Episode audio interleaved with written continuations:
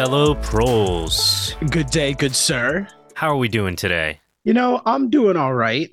Uh, just living my best life over here. Everything is good. Not Why- sore? I'm a little sore and a little hoarse, but that's okay. Are you sore because you're a horse? Uh, yes, horse with an A. Horse? You know what? I just I can't with you today. I haven't had any coffee. You're, this is it's you know, I was gonna say I was doing fine, but now I'm not doing fine. I feel terrible. Everything's terrible now. good, good. I want it to be terrible. Awesome. So that perfectly sets the tone for our story today. What are we talking about? So today we're talking about a really fun and exciting story. I know a lot of our audience is familiar with the Jerusalem artichoke, also known as the sunchoke, but it actually had a really interesting like coming of age story in the recent past. So we're going to talk about sunchokes. All right, so an artichoke. I know what an artichoke is. What makes it Jerusalem? Because it was it was meant. Is this the one that was mentioned in the Bible or whatever? So we're going to talk about why it's called the Jerusalem artichoke. I'm not sure if it's going to be in this episode. This is a four-part series. It's just a really fun, interesting story that I'm very excited to uh, to talk about. So the Jerusalem artichoke is actually a member of the sunflower family. It's a perennial root crop that, well, primarily grown for its root crop. But as we'll see, there's a whole bunch of things that it can kind of do, and people got really excited about what its potential is for folks that are not familiar with it, it is a, a native crop to North America, primarily the, the northeastern part of North America. And um, it was cultivated and um, managed and stewarded by indigenous people across the continent. If you're familiar with it, great, because it's this is going to be a really fun story. But basically, what's unique about the the sunchoke is that these massive tubers, basically like potatoes that they grow, are full of inulin, which causes a lot of gas if not cooked down into the the sugars that make it up. So, anyways, the sunchoke is just like a vehicle, you could say, for like this really unique star that we're talking about, which is American Energy Farming Systems, which is kind of like the Enron of sunchokes. And we'll probably call it AEFS just to make it short instead of saying American Energy Farming Systems a million times. Yeah, and that's the one thing that I do appreciate is an accurate acronym. Yes. Elliot loves his acronyms, as we have so thoroughly pointed out in this podcast. So, like I said, indigenous people had man- grown Jerusalem artichokes for a number of years. In 1605, French explorer Samuel de Champlain, because my French is beautiful, I'm going to go with that, reported that the um, indigenous people of Cape Cod ate Jerusalem artichokes. Soon after North America was colonized, the plant was taken to France. There, it became a relatively popular food for humans and animals, especially pigs. Raw or cooked, the flavor of the tuber can actually be really enjoyable. But like I said, if you don't cook it, you're gonna get you're gonna have gas. That's why it's called the fartichoke. What's unique about this plant is not only do you have this this tuber that's really great, the stems and the leaves are also rich in fats, protein, and pectin, and um, it can make good forage and silage for livestock. Okay, so on paper, it sounds like an amazing crop, borderlining on superfoods because it's got a whole bunch of nutrients in there and you can use all parts of it. So that's pretty cool. And it's a perennial. And it's a perennial. it, it, it is a fairly decent crop like in the real world anyone that that's grown them can tell you like how many calories you can produce with almost no effort. And actually in many parts of north america today it's considered a weed. But today we're not really here to dive into the plant itself as much as i'd love to. We'll put it on the list. But what's really interesting about today's story is that we're going to hear a tale as old as time.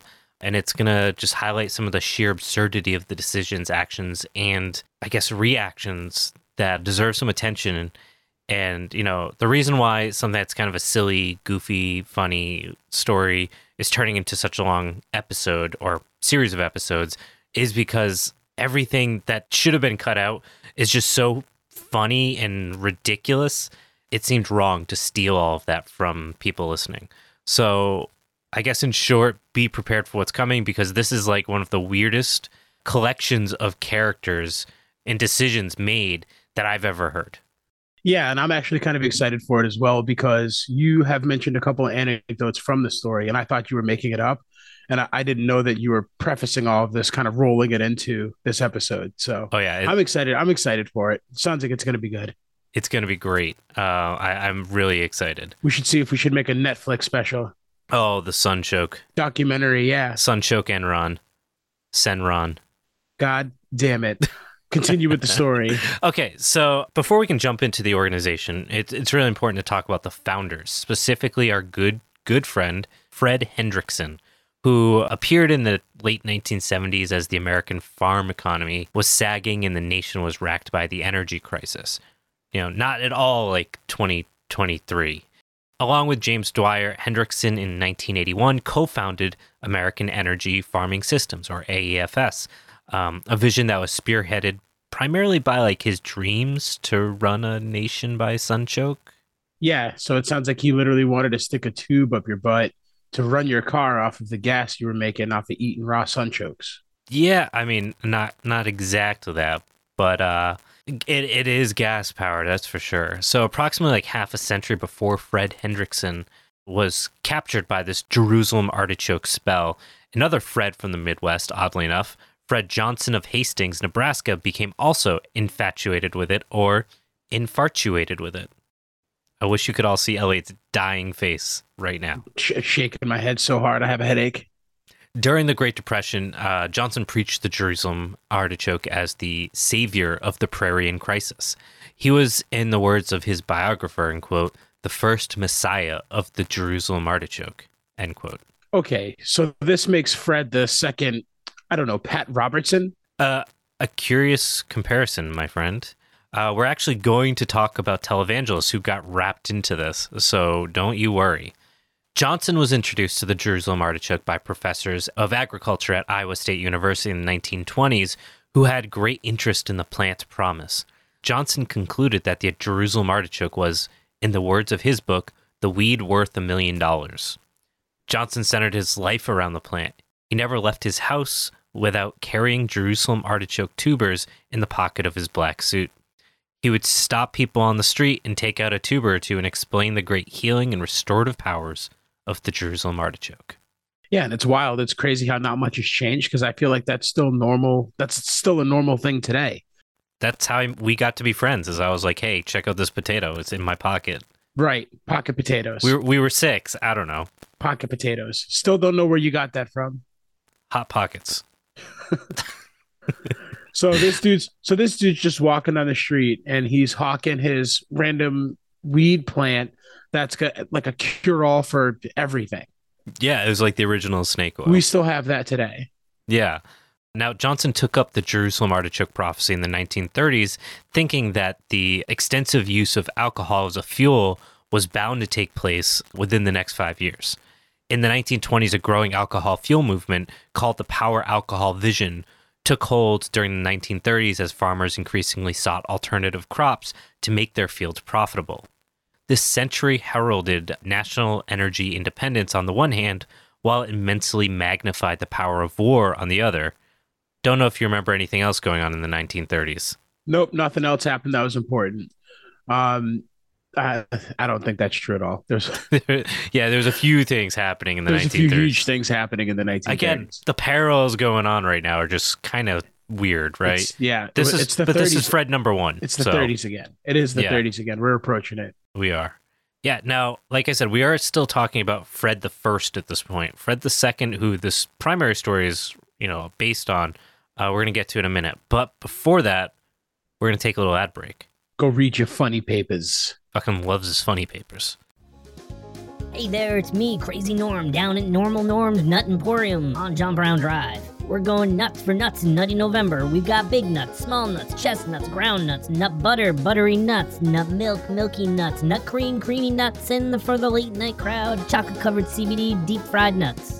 Want to join the Nutstravaganza? Nut up and join the Nut Posse. Join other members and get your sack of nuts pounded for free whenever you come in and make the creamiest nut milk you've ever had in your own kitchen. Crazy Norm's Nut Emporium, 420 John Brown Drive, or online at poorproles.com. All right, so Johnson took the vision of alcohol fuel production to encapsulate his entire existence. He underlined the Jerusalem artichoke's abundant production of levulose, a sugar that, according to advocates, to be, in quote, 50% sweeter than sucrose or ordinary sugar, and far better than sucrose for the human system, end quote. Okay, so I'm trying to keep up and I'm doing a terrible job. I have no idea what that means in relation to the alcohol fuel production, but that's cool. Yeah, and that's uh that's going to be a common theme for the next for Fred the first and the second. The reason why it's worth talking about both of them. Now, Johnson, Fred the first, optimistically uh, was predicting that, and quote, a few months and a few thousand dollars will guarantee the engineering success of the design of a commercial levulose plant, end quote. Okay, so I'm guessing that didn't happen, right? No, and the funny thing about history is that it repeats itself. So our buddy Fred Johnson, Fred the first. yeah, Fred the First, eventually became a congressman in the 1940s and used his public power to push a vision of a fart-filled future. What else happened in the 1940s, Elliot? Uh, the Nuremberg trials. I mean, yeah, but before that, Uh, Ford supplying the Nazis with equipment. Well, also yes. And actually, Ford is a part of this, as they funded the first Dearborn Conference in the 1930s around finding ways to produce alcohol powered cars as a means to create energy independence. But, anyways, the Second World War sparked an interest for national energy self sufficiency and led a handful of scientists to again cast some glances at the, uh, the old pal on the ground, Jerusalem artichoke. However, two energy crises of the 1970s, the first in 73 and the second in 79, occurred before the plant received another invitation to the Great Ball of Renewable Energy. Okay, so I guess we'll call it Schrodinger's fart. Love it. Uh, call whatever you want. It was during this second crisis in 1979 where Fred II, aka Fred Hendrickson, aka the Forbidden Hendrix Gin, where we uh, see the return of the Sunchoke. Fred Hendrickson, who, as we'll see, who was singularly responsible for the creation of AEFS, which ultimately was this small southwestern Minnesota company that spearheaded the sale of Jerusalem artichoke seed starting in 1981. Okay, so all of this is still fueled by humans' need for energy consumption. Yeah. So the energy crisis in 79 was kind of special. Not only did it drive fuel prices to new heights, it also caused the sharpest inflationary rise of the century. Again, no parallels, none at all. The question of energy dominated national concerns. Confidence in nuclear energy had been dashed by the accident at Three Mile Island. The price of oil, which shot up about 24% in the month of June alone, caused double digit inflation in the United States. Yeah, if you didn't tell me what year it was uh, at the beginning of that statement, I would ask you, what year is it? We need to have that clip of you doing the Robin Williams impression to just what stick in year there. is it? Yeah, That- it's good. That one. it's Just- good. Take it and stick it everywhere. Um, so Can we isolate that? we need to. So, anyways, so like like any time of uncertainty, snake oil salesmen come out of the woodwork with solutions, and um, the one we're talking about today is, I think, fits into that that really interesting model. So, are you saying that oil companies didn't buy a patent that made engines suddenly get twice as good or efficient of gas mileage? What do you think? Well, I guess I got scammed on eBay because I spent a lot of money and it doesn't work. God, you remember those days when we were younger and like people would tell stories of so and so's uncle that knew a guy who built some engine that like or a carburetor that suddenly made their truck get 50 miles a gallon. Yes, I do. It's amazing how those stories like just existed and everyone heard the same ones. I just want to know if it was true or not. We know the answer. I wasted a lot of money and, and none of it's true. No, none of it is. So the future of in this getting back to our story here of um, you know the 1979 national energy situation opened the platform to basically everyone who claimed to have answers. Not all of these people spoke apocalyptically. Uh, however, many did convey messages about the collapse of world based on fossil fuels. Okay, so they may have been onto something. Yeah, I mean, you know, something about broken clocks, you know, they they might have been onto something. So many people, among those whom numbered the founders and early farmers of AEFS, were attracted by energy crops and biomass conversion to methane or ethanol. Like their predecessors in the 1930s with Fred I, they argued that new crops pointed the way to energy independence and the revitalization of American agriculture. Yeah, so saving American agriculture seems to be a common thread in most of our history episodes. Yeah, and it's What's- probably what's, be- that about? Yeah, what is that about? It's uh, it's about the the inverse relationship between surplus production and an unstable monocrop system. In order to be prepared, if you uh, you lose your biggest crop and you know, what do you do? Anyways, go tune into our corn episode if you want to hear more about that. Yeah, it was uh corny to say the least. It was it was exactly it was exactly that. In a good way. I mean, there's no such thing as a good corny, but Corny on the cob. stop. Cor- Just stop. Fine. The point is, small and medium scale farmers during this time in particular were squeezed, and the idea of novel new crops during this desperate time made strange bedfellows of all sorts of diverse groups that had interests in dramatic changes in U.S. energy policy. The onset of the farm crisis that swept agriculture in the 1980s supported the call for this change. Things were not good on the farm, or so they said. High interest rates, low prices for grain, and shaky land values anticipated the farm foreclosures of the middle 1980s. So basically, things got bad when you were born. You were born at the same time, buddy. Yeah, but I have a feeling that this one's on you. It, it might be. I mean, so it goes in my life. You Now- you're literally a child of the corn. You, that's I, literally you. I am. I have it tattooed on my chest. That's why you've never seen me shirtless. You can't see the markings from the corn. It's creepy. I'm gonna watch that movie now. Malachi was You're to be lo- looking for me in the background. Malachi was a psycho dude. It was so fun. uh, so the the possibility of new and profitable crops for America's farms was, um, needless to say, a welcome message. It was especially appealing to those that were highly leveraged and economically strained because they found themselves borrowing at exceptionally high interest rates while crop prices remained depressed. And there's a very, very long history of how we got to this point. Don't really have time to get into it. We did dip into it on the corn episode. So, again, if you're feeling a little corny, go over there. Okay. So these farm folks, they're they're not stupid people. At least not most of them. And if they know their crops, why would they think that a weed that wasn't valuable is suddenly worth millions just because one person rolled through and said that it would be? So, what made the Sunchoke have this moment of hope is the fact that a miracle cash crop did not show up too long before. The great majority of farmers at that point were acquainted with the introduction of the soybean. Uh, like many things, most of the work around soybeans happened in labs to develop the right plant for their right conditions. And it seemed from the farmer's perspective to just have like dropped in their lap where someone showed up and said, Hey, we've got this plant. And it was already done. They likely knew nothing of its early genetic development at agricultural stations at the end of the 19th century, its first milling in North Carolina, and processing in Chicago during and after the First World War, and its further genetic, agronomic, processing, and marketing history of the 1920s and 30s until it became the object of a single coordinated industry. That was a mouthful. It took 40 years of research, development, and investment to create the soybean they grew.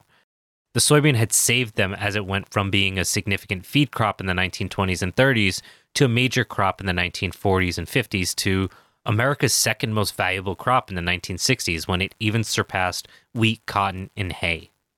Okay, so it sounds like it, you know, didn't really work out for them in the long term if they're looking for a new one, sort of like a get rich quick, like the next get rich quick scheme. It's almost like the system is designed to make farming rely on novel new products in order to not die.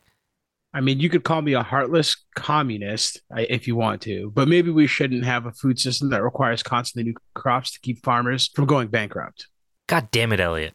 Why do you hate freedom? I mostly hate freedom for the reasons in this scheduled and coordinated ad break. Can't wait to hear.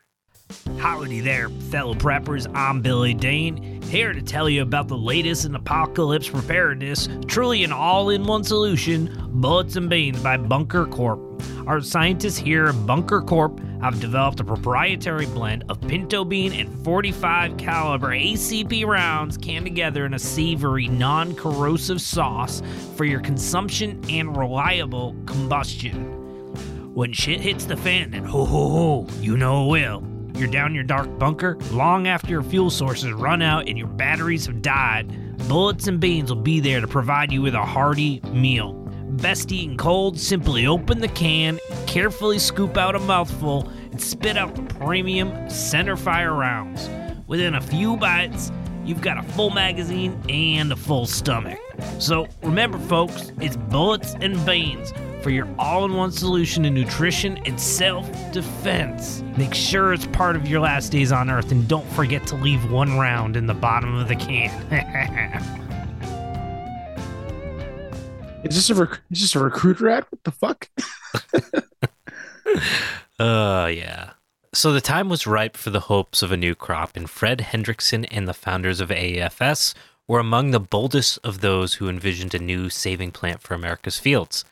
In the spirit of the hour, they preached to farm audiences easily assembled during the energy and farm crises of the late 1970s and the early 80s of the Jerusalem artichoke, long known to farmers as a weed, and it explained how it offered the promise of wealth and independence. Exploiting the evangelical religious sensibility of the time, the founders of AEFS prophesied that the Jerusalem artichoke was a, in quote, providential plant, end quote. A couple other ways they explained it, in quote, a biblical plant of promise, in quote, the plant of renown that Ezekiel prophesied, in quote, God would raise up to feed and save his people, end quote. So that sounds like a really big stretch. Yeah, I mean, they may as well be doing yoga, you know? Yogis. Yeah, like a yoga instructor. AEFS initially promoted the Jerusalem artichoke as a new and superior source of alcohol fuel. Its representatives boasted the distillation of alcohol fuel from the tubers of the Jerusalem artichoke as the road to farm prosperity and American independence from greedy cartels and foreign nations. Ah, yes. Nationalism wrapped in a plant. In a plant that they stole from indigenous people. Now, as oil and gas prices declined sharply, problems surrounded the distillation and the industrial conversion of Jerusalem artichokes into alcohol. AEFS quickly preached other virtues of the Jerusalem artichoke. The advertisements that they made increasingly drew attention to the promise of the Jerusalem artichoke as a source of sucrose and inulin, a substitute for starch and sugar, making it especially useful to diabetics. AEFS also suggested a possible use for Jerusalem artichokes as human food and animal feed.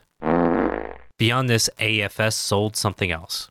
It sold hope, and desperate farmers and greedy speculators bought into it. Ah, yes. The audacity of hope. Yeah, the audacity of hope. So, one of the things that's really interesting about Sunchoke is that while AFS did not, in the legal sense, as at least as defined by Minnesota statutes, create a pyramid sales scheme, since they sold something that is the the seeds, the the driving mechanism of its sales was pyramid like. So it was like a, h- how could I say it? I guess like a hemisphere scheme. Same general idea, but technically not the same. Yeah, let's go with that. Their first year growers, which are also called their third year growers, because we'll explain that, uh, intended to sell their seed to their second and third year growers, while second year growers, that is their two year growers, intended to sell their seed to third year growers who would still enjoy the phenomenal advantage of getting in on the quote unquote ground floor of a new American crop. That's so weird. Like one of my first jobs out of college was to sell insurance that exact same way. Life insurance. Buddy, you, you need to stop talking and buying things from people on the internet. It's not going well for you. Listen, I only buy things off the street. Uh, yeah.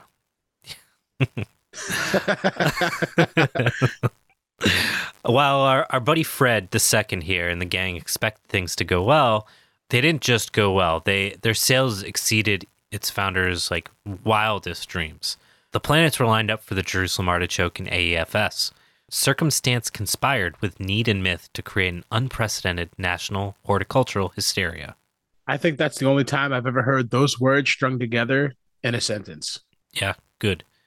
Now, now let's talk Horticultural hysteria. Horticultural hysteria. It should be like something that's in the news weekly. First off, just for the record, I mean, I'm just picturing like a purge movie that takes place in a greenhouse. I am picturing like I don't know the the New York Times like with a a hot take on strawberry plants and like fungicide or something. The world we live in. The world we deserve. First off, That's true. now let's talk about our buddy Fred, who Fred the second. Just to be clear, we won't be talking about Fred the first anymore. We we just had to cover that like he was not the original Fred to talk about this, which is a weird coincidence. Is and as we'll find out, there's just a lot of weird, weird shit that happens in the story. It's like should you you think someone would have made this up because it, it sounds that insane. And that that's the first one that it was a pair of Freds that became obsessed with sunchokes. I know Fred used to be a popular name, but still weird. Did they go by Fred, or was it like were they the kind of people where it's like my name is Frederick? No, they were they were Freds, not Freddy, not Fredo, not Frodo. Is Frodo a nickname for Fred? Could it be? I don't know, man. I don't know any hobbits. Okay. Um, so yeah, let's talk about Fred the second here. Our our boy, the king kingpin of AEFS. Fred was basically like a boring average dude who just could not keep a job because he was like overwhelmingly focused on like super big ideas that floated in the world around him. So like in 1972, he was on his second marriage and his like nth job. He decided he was going to like go through this extremist's religious conversion. On April 2nd of 72, he believed he came to know Christ. Hendrickson reformed his life at this point. He gave up drinking and smoking and refounded his marriage in Christ. Conversion further intensified Hendrickson's sense of being elected. The Jesus kind of way of being elected, like God has chosen me, not like people want to elect me. And um, this Moses like belief that he was like there to be this like patron saint walking among men kind of colored all of his thoughts and relationships. Yeah, so that's totally normal cis white male behavior. Yeah, I mean that that's fair. so uh, while he was actually adopted by his parents as an infant, again Moses, he now believed himself to be adopted by God as an adult. Jesus Christ uh, again. Yeah, he thought he was in this way, really. Now Hendrickson, as a prophet, believed he would help complete God's covenant with America. Hendrickson never wavered in his belief that America was the new Israel and he alone was one of its primary prophets. Oh, that's brilliant. That's going to be the name for my first uh, nonprofit. It's going to be Profits for Profits. I love it. Yeah, that sounds so fun. yeah, we're here. To, like your mission statement needs to be like we are here to launder money for you. Like we are we we are unabashed, and that is what we are doing. Yes. what could go wrong? It'd be beautiful. Like it would just be so like especially if Trump is president again. Like it like the IRS will be like we have to accept it. Like our president would accept it. Yeah, he's going to be my first customer. we'll get there. So Hendrickson's God spoke directly to his people, promising to heal them and to return them to his kingdom. His God was intent on restoring America's rural people. They were the object of his covenant. Now, Hendrickson, much like many Midwestern religious leaders at the time, believed the time of Christ's second coming was at hand. Again, this could be 2020.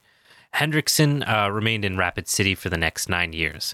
There, he practiced law and sold real estate, doing a lot of legal work for marginal farmers, Native Americans, and the poor. On the surface, it appeared Hendrickson had found the stability he had craved. His marriage held, his belief in God was unfaltering. He was filled with enthusiasm. Yeah, and I'm just looking looking overhead right now, and I just feel like this is where the dark clouds start to roll in. There's there's got to be something bad's going to happen, like soon. Oh, you know it. You know it. It's so so so bad. It's palpable. It's palpable. The clouds, like the our studio is just getting darker as we're talking about this. So Hendrickson remained spiritually restless throughout this time. He continued to believe this work was all like important for him to like prove himself, but not like his mission. It was just like side quests, to use the gamer term. He believed there was still like this unique mission that was in store for him. At a Pentecostal meeting in the Twin Cities in August of 1973, he interpreted a burning sensation in his palms as a sign of God's special calling. Yeah, that's metal as shit. Burning palms and screaming psalms. Woohoo! yeah. In December of the same year, after reading the Bible, he awoke from a nap and experienced a burning sensation in his palms again. On this occasion, Hendrickson believed God was speaking directly to him. And this is from uh, his actual quote I am your God. You are to be my spokesman to my people, a prophet for this day and age. End quote. So, delusions of grandeur taking hold. Maybe this is some sort of schizophrenia or whatever, but if it's from the Bible, it's cool and acceptable. That's it's totally all good fine. things. It's yeah. totally fine. All good things. What Yeah, could really go? What could really go wrong with the power of Christ? With the power of Christ checks, nothing can go wrong. In 19... In 1978, uh, Hendrickson focused on a, a new idea to make a dollar to serve God and, of course, to serve the nation. He turned his restless energy and attention to the field of alternative energy and, more specifically, the on farm alcohol fuel industry. First thing you would pick, right? Obviously. Now, his first project, which, existed only on paper, was a design for a company that would grow vegetables utilizing geothermal energy. In his hyper obsession, Hendrickson devoured all the information on alternative energy he could get his hands on. He even confessed to having become, in quote, a great reader of Mother Earth news, end quote, where he encountered for the first time what he took to be the revolutionary notion that renewable fuel could save both the nation and its farmers. Can you take a guess at what that was, my friend? Uh, it wasn't soybeans. No, it was not. It certainly was not. At this point, he started to advertise himself as an agribusiness concept developer specializing in alcohol, wind, solar, and thermal energy and agribusiness development. That was his title, Elliot. Like he was like, "Yeah, I do this because I read some books. I read Mother Earth News." See, you didn't even have to go to college. He was a lawyer. He could go to college. Like he was clearly like no, you intelligent. don't have to. You just have to put words on a card, and then you do that now. Yeah. God, the 70s and 80s is just fucking wild. You could just call yourself whatever you want. There's no accountability. No one could look you up and see whether or not you were talking out of your ass. Like he he can like I love the fact that he describes the fact that he read Mother Earth News as like he confessed to it. Like he was committing this like mortal sin. Even though it's like I'm going to go dedicate my life to this this plant. Yeah, listen, he cited it, so it's not like he made it up. Shit's real. Yeah, if someone else said it then like you've cited it. It's done. Fact. Fact. so during 1980, he quickly left his stable work, you know, working with poor people and indigenous people and trying to help them like solve some of their problems. And uh, he occupied himself instead with a wide variety of startups aimed at the development of an alcohol cooperative and the construction of alcohol plants. One particular project was on a site in South Dakota called Igloo. At the Igloo site, a former U.S. Army ammunition dump in western South Dakota, Hendrickson conjured an ecological vision of a totally self sufficient farming system. so one man's trash is like another man's trash, I guess. What the hell? Yeah. What the hell? Yeah, kind of something like that. Now, basically, it resembled a biological counterpart to one of those perpetual motion machines. The waste from grazing cattle would produce methane, steam generated energy would be used to make alcohol, aquaculture, fish farming, tree farming, biomass crops, including like amaranth and fodder beets, all had place on the farm. Okay, so this dude invented like the modern cult homesteading, like do it all by my book. Yeah, basically, it's like if you took every homesteader and you said, like, if you had infinite time and money, what would you do? It'd be like this. They'd like have a closed loop system because it's like ultimately like individualistic, like and self perpetuating. And that's what he wanted to do. Now, with Hendrickson, though, he never really thought small, like for me. For example, when he was creating this vision, he actually took a protractor, he circled on a state road map the tillable land in South Dakota as if to claim it for his own by virtue of his unique vision for it. Hendrickson credited the state with 66 counties, 77,000 square miles of land, and 50,000 farms, averaging 920 acres each. Of these, he had a plan for 27.5 million acres and more than 200,000 people. I'm not going to bother going into further detail. It's obviously like fucking lunacy, and to no one's surprise, he wasn't able to get a loan to buy out 27 counties. Okay, I'm not sure if it's insane or if it's literally just like the way things were, but he really walked into a bank to get a loan to start an organization that has 50,000 farms when you've never farmed anything. You just read Mother Earth's Digest or whatever. Big white man energy. Yeah, that shit's crazy, dude. That's nuts. right? Like that is that is beyond basic. That's like beyond Trump energy right there. That is that's a lot. There's just so much, and we're just scratching the surface here. So yeah, we're gonna be in this. This is just part one. We've just, like I said, scratched the surface on this. We're gonna be talking about Fred II, televangelists, terrible businessmen, fake scientists, and so so much more in the following episodes. So hopefully you guys have listened and uh, you're excited to hear more because this is a fun one. Yeah, I think this is really funny. We haven't even gotten into like the founding of the company yet and like all of that stuff. So it does get really good. But at the same time, I'm sitting here making fun of this dude because he's just like he he wrote on a business card, "This is my like business title," and we've done the same thing by starting a podcast. Why are you calling me Fred the second, Fred the third? Sure. Can I be like Fred Durst? Can I be third? Fred the fourth? Because I like four as a number. It's cool. It's a good number. I'll give you that. All right, you're Fred three. I'm Fred four. All right.